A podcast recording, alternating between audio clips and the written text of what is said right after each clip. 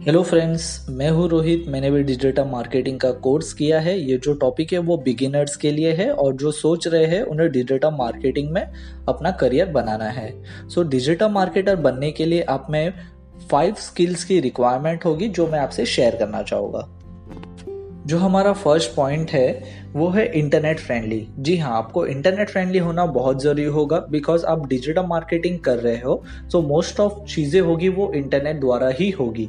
जैसे अगर आप किसी भी प्रोडक्ट को सेल कर रहे हो, अगर किसी कंपनी का प्रमोशन कर रहे हो, या फिर आप किसी को सर्विस प्रोवाइड कर रहे हो सो वो इंटरनेट द्वारा ही प्रोवाइड किया जाएगा। और या फिर अगर आप कुछ सर्च करना चाहते हो, किसी जानकारी प्राप्त करना चाहते हो किसी के बारे में या किसी कंपनी के बारे में सो वो भी इंटरनेट द्वारा ही होता है। सो इस वजह से इंटरनेट फ्रेंडली होना आपको बहुत ज़रूरी होगा। जो हमारा सेकेंड टॉपिक है, वो है सोशल मीडिया फ्रेंडली जी हाँ फ्रेंड आपको सोशल मीडिया पर भी एक्टिव होना होगा।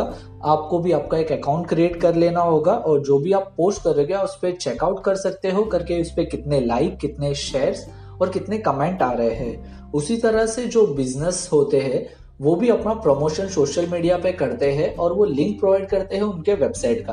तो जैसे ही आप वो लिंक पर प्रेस करते हो, आप सीधे उनके वेबसाइट पे चले जाते हो।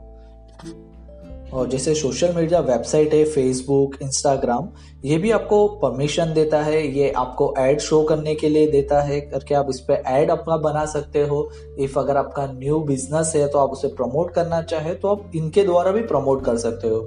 जैसे फ्यूचर में इफ़ अगर आप खुद का कंपनी स्टार्ट करते हो और अगर आपको प्रमोशन करना है तो आप सोशल मीडिया प्लेटफॉर्म पर भी उसे प्रमोट कर सकते हो। तो हमारा जो थर्ड टॉपिक है, वो है राइटिंग स्किल पे और ग्रामर पे।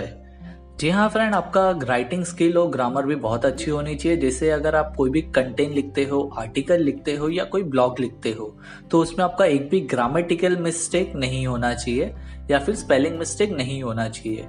इफ़ अगर आपको कोई भी मिस्टेक होता है, जो आपके व्यूवर्स होते हैं मे बी वो नेक्स्ट टाइम आपके ब्लॉग पर ना आए, ना आर्टिकल पे ना आए, और वो आपके जो वेबसाइट है ट्रैफ़िक पर भी इफ़ेक्ट होगा।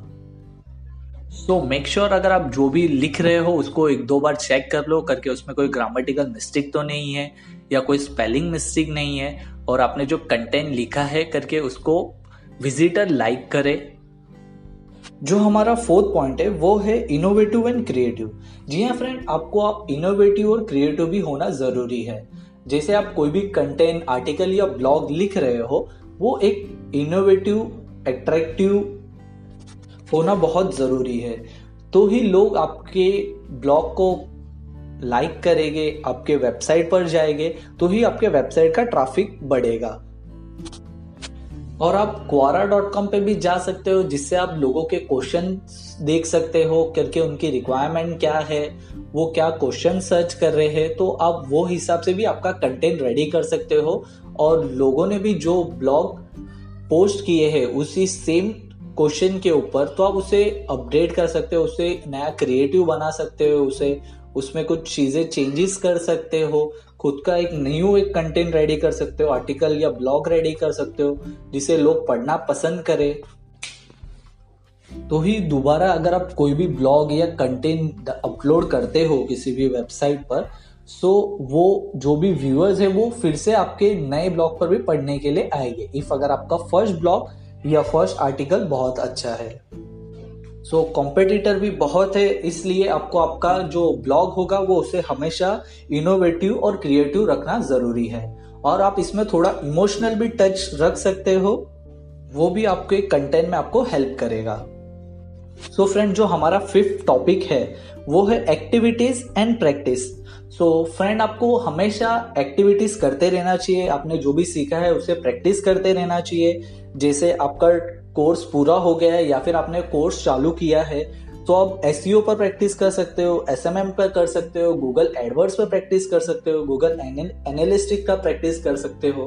तो आपका हमेशा प्रैक्टिस आपको चालू रखना है। जैसे जैसे आप प्रैक्टिस करोगे, आपको कुछ डिफिकल्टीज आएगी। डिफिकल्टीज का आप सॉल्यूशन निकालोगे। सो आपको न्यू न्यू नॉलेज या न्यू आइडियाज़ आपको आते रहेंगे। जैसे आप कौन से कौन से टूल्स यूज़ करने हैं आपको। सो उस बारे में आपको इन्फॉर्मेशन मिलती जाएगी। और ये जब होगा, जब आप प्रैक्टिस करना चालू करते हो।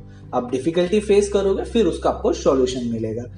सो so, मैं एक एग्जांपल देता हूँ जैसे आप ब्लॉग लिखना चालू कर सकते हो आप ब्लॉग से आप उसका ऑन पेज कर सकते हो उसको ऑफ़ पेज कर सकते हो उससे आप सोशल मीडिया पे पोस्ट कर सकते हो उसका आप गूगल एडवर्ड्स बना सकते हो गूगल एड्स आप क्रिएट कर सकते हो उसके ऊपर कोई कीवर्ड्स के ऊपर आप उसका कीवर्ड का एनालिस्टिक निकाल सकते हो आपका जो ब्लॉग है उसका एनालिस्ट कर सकते हो करके उस पर व्यूअर्स कहाँ से आ रहे हैं कितने व्यूअर्स आ रहे हैं क्यों नहीं आ रहे आप ये सारी चीज़ें फाइंड कर सकते हो। सो so, जैसे जैसे अगर आप एक ब्लॉग भी चालू करते हो और ये तीन चीज़ें फॉलो करते हो आपका मैक्सिमम प्रैक्टिस हो जाता है जो आपको फ्यूचर में बहुत काम आएगा।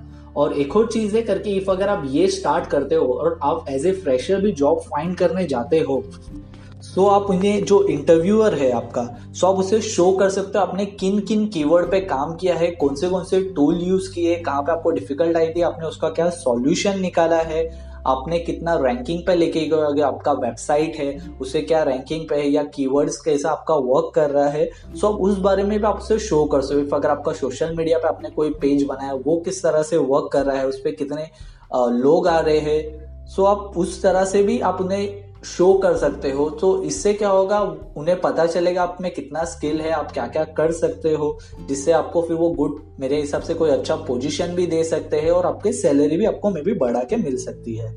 सो so, प्रैक्टिस जब आप करोगे तो आपको बहुत सारे फ़ायदे हैं। सो so, आप हमेशा प्रैक्टिस तो चालू ही रखिए। सो फ्रेंड ये जो फाइव बेसिक नीड है डिजिटल मार्केटर बनने के लिए जो मैंने आपसे शेयर किए। सो अगर आपके पास भी कोई पॉइंटर्स है जो आप हमसे शेयर करना चाहे तो आप फ्रीली उसे शेयर कर सकते हो, जिससे आपका, हमारा और बाकी जो हमें सुन रहे हैं, उनका भी नॉलेज बढ़ेगा। पॉडकास्ट सुनने के लिए धन्यवाद। मिलते हैं नेक्स्ट टॉपिक पर।